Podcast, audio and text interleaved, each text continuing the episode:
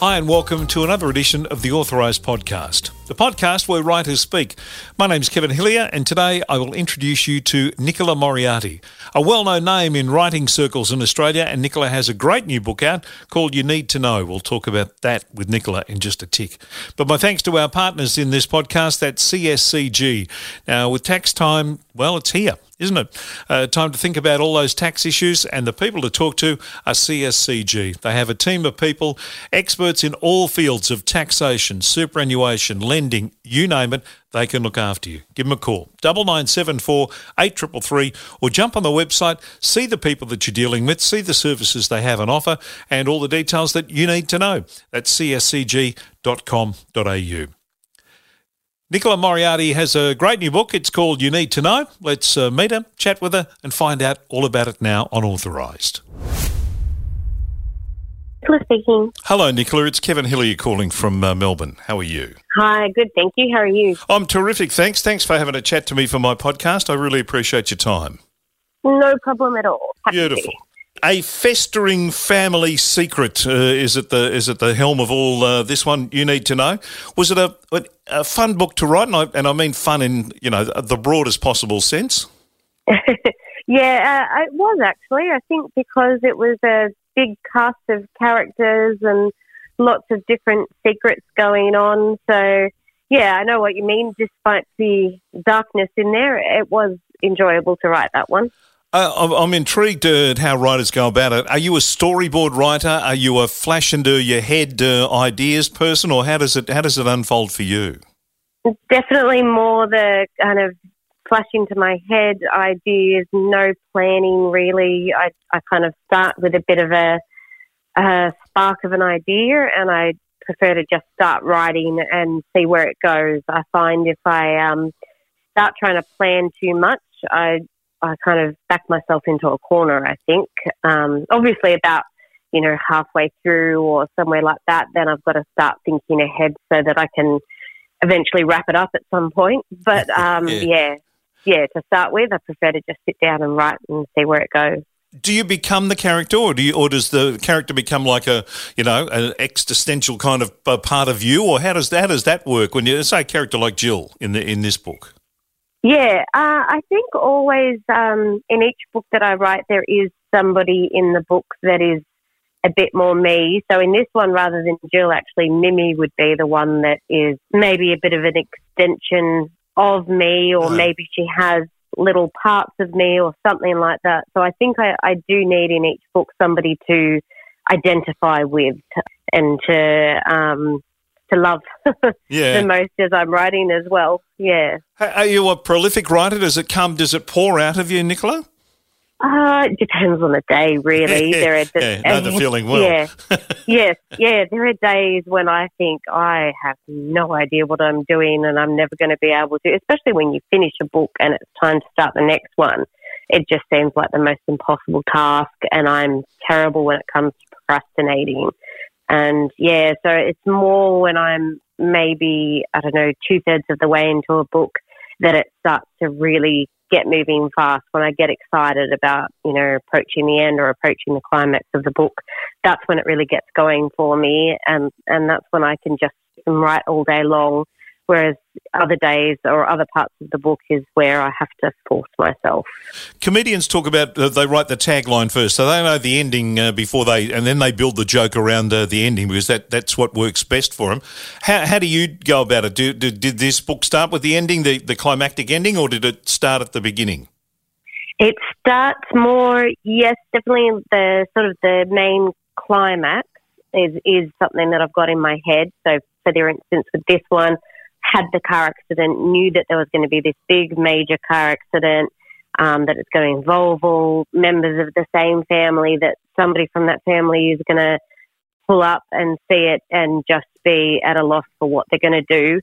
I knew that somebody was going to die, knew that, you know, I had to decide who caused it, but I didn't know how it was all going to work out after the fact, and I didn't know, you know, who caused the accident. Like, that was one of my driving forces as I was writing. I would sit yeah. there and think to myself, who caused it, who did it, um, you know. So, yeah, I, I think that's similar actually as, as having the tagline. I guess yeah. is yeah, yeah, having that main climax, but not knowing before or after.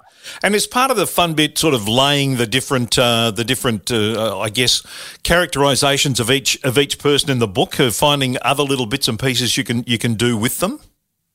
Yeah, actually, I think that is is quite a lot of fun um, because yeah, I kind of just start with, all right, I don't know I want it to be this family who's involved in this car accident, and then it's kind of working back and going, right, what else is going on in their life? What do they do for a job?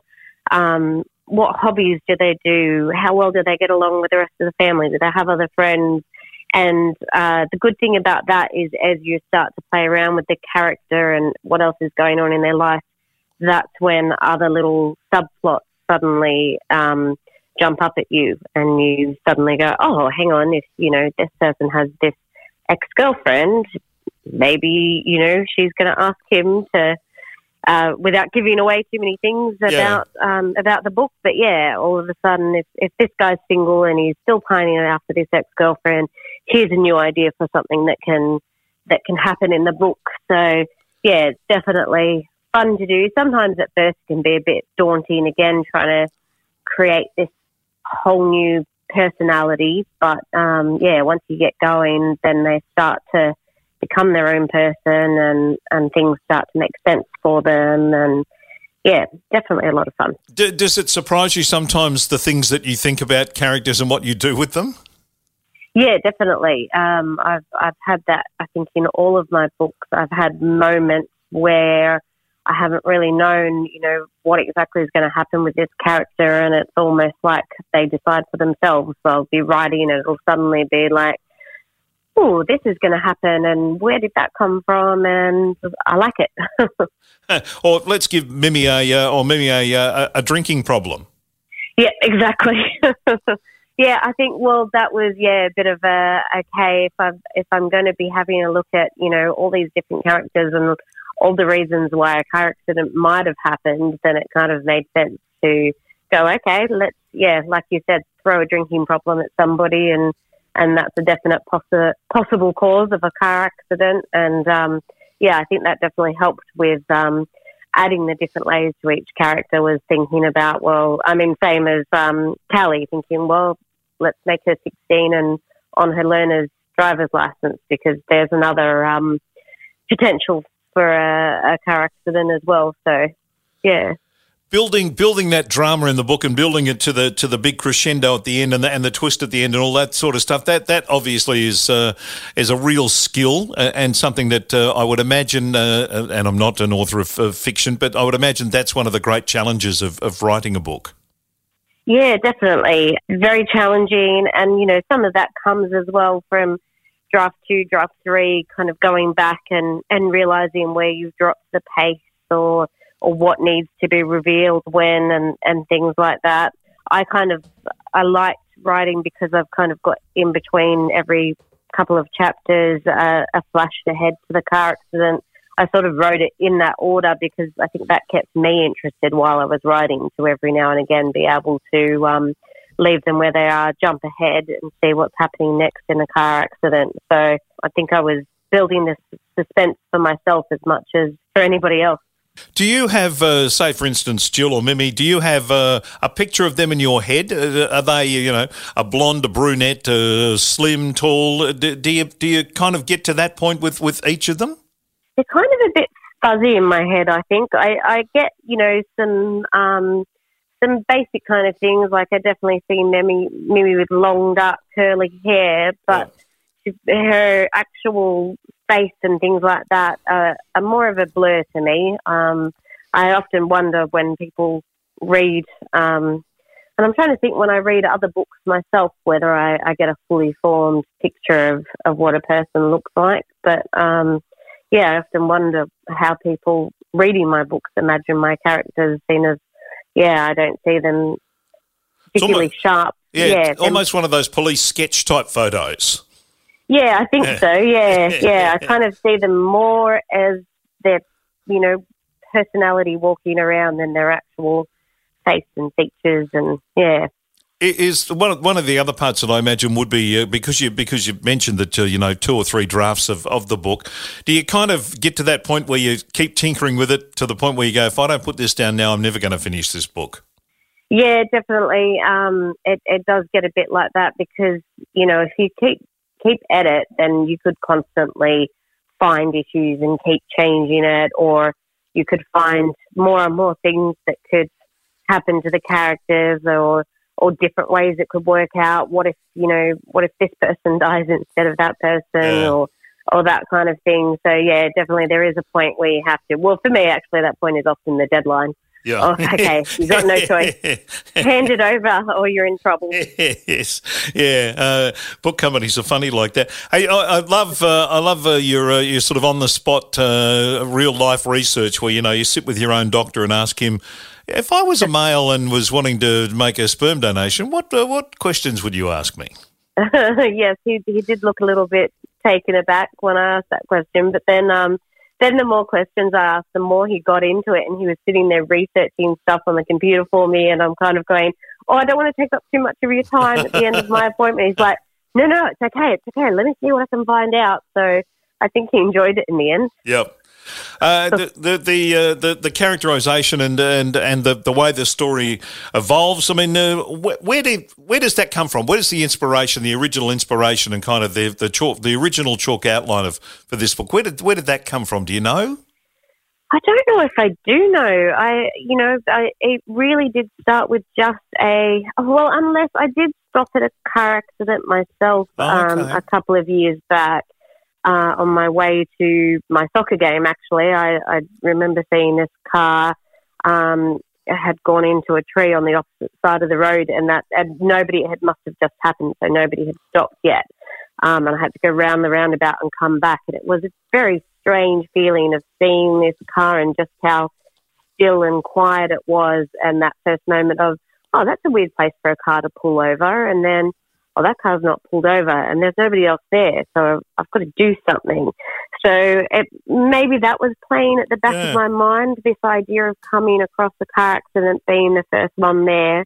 And from there, the idea of coming across a car accident, looking around and realizing, I know that car, I know that car, I know that car. And the, the shock of realizing your whole family has, you know, something's happened and you don't know why. And, yeah you, yeah. So, and then I had also, um, when I kept thinking about trying to decide who caused the accident, I had kept playing the words over in my head of my kids, um, uh, a children's book that I used to read to my kids when they were little, Who Sank the Boat, which I've got the quote of that in the front of this book, yeah. um, Pamela Allen. Um, that because I would lie in bed at night and think, okay, who caused it? Those words, who sank the boat, just started running yeah. around and around in my mind. And so it became a bit of a mantra for the book and it made sense to, um, to ask Pamela Allen if I could please have that quote in the front of my book because it just felt like um, a part of it in the end. Yeah. Oh no, that's a it's a lovely little touch actually. Really nice little touch. Are you are you are you working on another one already?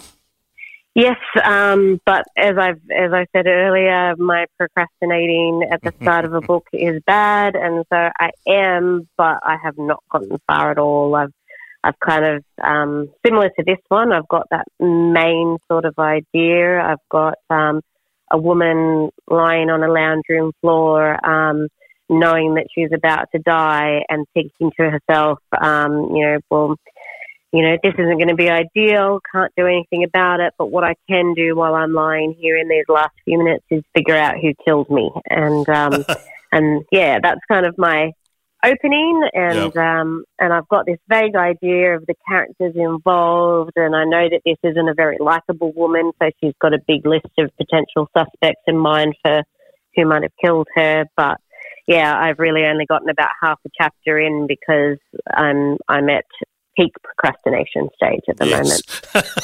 moment. oh, writers are allowed to do that. You're allowed to be oh, arty. Oh, You're allowed to be arty and kind of you know precious at times. That's that's perfect part, part of the uh, part of the DNA thing. Speaking of DNA, uh, the Moriarty name is obviously a very famous name. Your, your, two sisters are acclaimed authors as well as yourself. Did that uh, was that a, a, a? I mean, for some people that's a hindrance. For some people, it's a uh, you know it, it, it, it opens the door for you. How was it for you? Did it encourage you to write or discourage you to to write?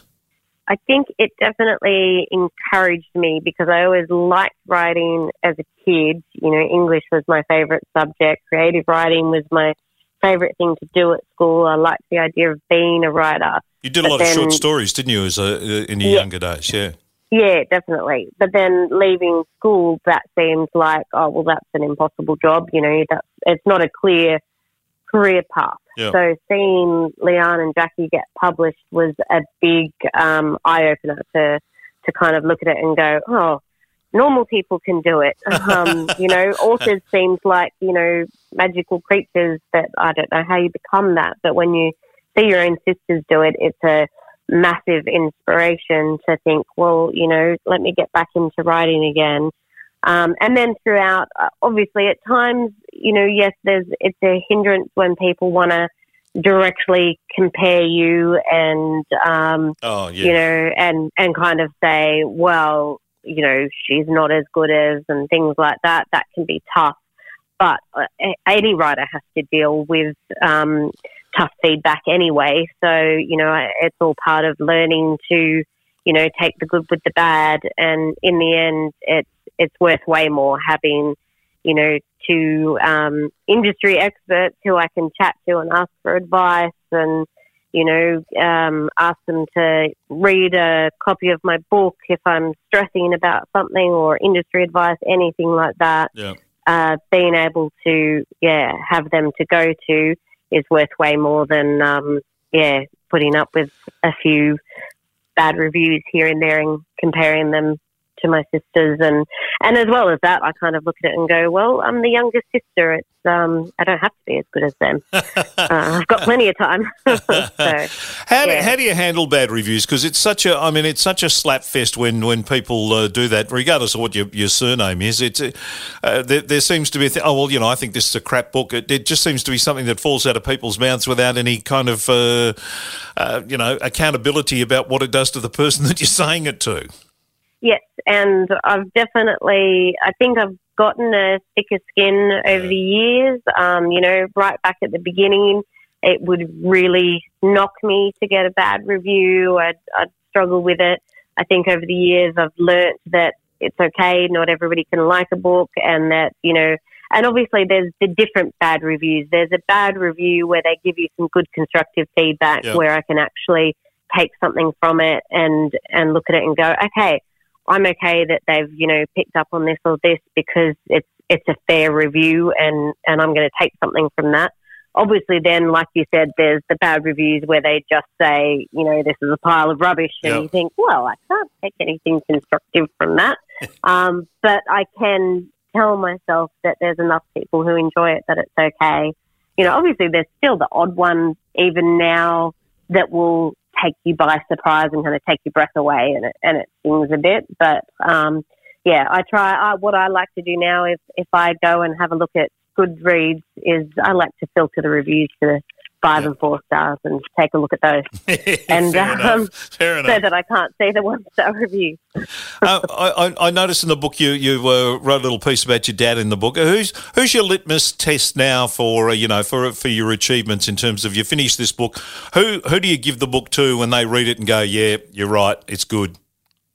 Yeah, that's a, a good question. Probably, definitely my sisters, um, you know, because I want their advice anyway, and not just Liane and Jackie. There's my other sisters as well who Yeah. aren't writers, who are excellent readers. Um, I've got my sister Katie, who is um, uh, a very good proofreader, so that's really handy. She's great at picking up on the little things that might get missed. And then my sister Fiona, who is brutally honest, which again is great because when she gives you good feedback, you know that it's um, you can trust it. Yeah. Um, she's not the kind of person who you give a Christmas present to, and you know she'll put on the big, oh wow, I really wanted this. if she didn't want it, she'll go, hmm, as, as you can tell. So yeah, I've got my sisters for feedback, my husband, and my mum as well. My mum's a, a great reader too. So yeah, definitely miss having having dad to tell good news to. Um, but yeah, I'm I'm lucky to have a nice big supportive family. So, Absolutely. yeah. Are you a voracious reader yourself, or do you not have time to do that these days? I definitely still love reading. I go through stages of having the time to do it. Um, uh, kind of, I guess, depending maybe on what stage I'm up to with my own book. You know, when I've maybe sent in a first draft, then I might kind of quickly scramble to read as much as I can while I've got some spare time or in between books or things like that. Um, but yeah, I, am also aware of the fact though that if I get into a book, I um, I won't be able to put it down. So I have to be careful. If I'm on deadline, I think okay, I really can't pick up a book because all of a sudden everything else will get put aside, and I won't be able to stop till I've finished reading. So, and the good thing about um, this job is that you get sent books to read. Either, you know, recently I did a panel with a couple of authors, so they sent me the book so that I could be familiar with them before we did the panel. Or if you get sent a book to review or write a quote for, things like that, is um, a, a very nice perk of the job. So um, I'm never without a book to read. It's just making sure I'm careful with my time. So, uh, do you read, you know, the Russian history books from uh, the 17th century, or do you read autobiographies, or do you read fiction, or what? What? What's your sort of uh, books of choice to pick up and just, you know, when you're on holidays? Uh, definitely fiction, and probably, um, you know, similar along the same lines of what I write, which yeah. I think is why I write those kind of books. I write the kind of books that I want to read. So that sort of, you know, works out that way. So I love reading, you know, the domestic suspense stories, things like that. I like um, Sally Hepworth, and then I love as well Marion Keyes for you know fantastic Irish humour and um, yeah, I um, I always do this. I always think to myself when I talk about what I like to read. Why do I not have a good list of authors that I love in my head ready to go? Because yeah, when we finish this chat, I'll, I'll in my head go, why did I not mention this person or this person? Or, uh yeah, I just yeah, definitely fiction. Oh, and I love anything with a um, bit of a feel good ending. I like things to be wrapped up at the end. Yeah. Hey, Nicola, mm. congratulations on uh, You Need to Know. Uh, another terrific book. Another great read, and one that uh, has anyone been talking to you from a, uh, a film house yet about making this into a film? Because um, I, am crossing my fingers. It's with a producer at the moment, but okay. there's there's no word yet. So um, I'm hoping that, yeah. that, that that might happen. That's always one of the big dreams. yeah, absolutely. No, congratulations on the book. It's a hell of a thing to write a book uh, and uh, and to make one as as fascinating and as interesting and as as, as get you right to the very end as you've done with this one is uh, is a really good job. So congratulations, well done. Oh wow, thank you. That's very kind of you. Thank you so much. And it's been a pleasure to have you on uh, the Authorised podcast. Thank you so much for your time. Thanks for having me. Yeah, I thought that was great. I really liked your questions. Oh, really enjoyed you. it. Thank you. My thanks to Nicola for joining me on the Authorised podcast. Hope you enjoyed it. I certainly uh, enjoyed the chat with her, and we look forward to uh, more of her work in the future and having a chat to her about that. It's always a fascinating process to find out how writers go about it, isn't it? Whether they uh, whether they have it all sorted out in their head beforehand, whether they storybook it. It's different every time, and always fascinating. Look forward to your company for the next Authorised podcast. Don't forget to uh, support our good friends at CSCG. They will help you out and at tax time, you might need some help, and they're the people to talk to. Give them a call on 9974 8333 or jump on the website, see the services they have on offer, and the people you'll be dealing with, cscg.com.au.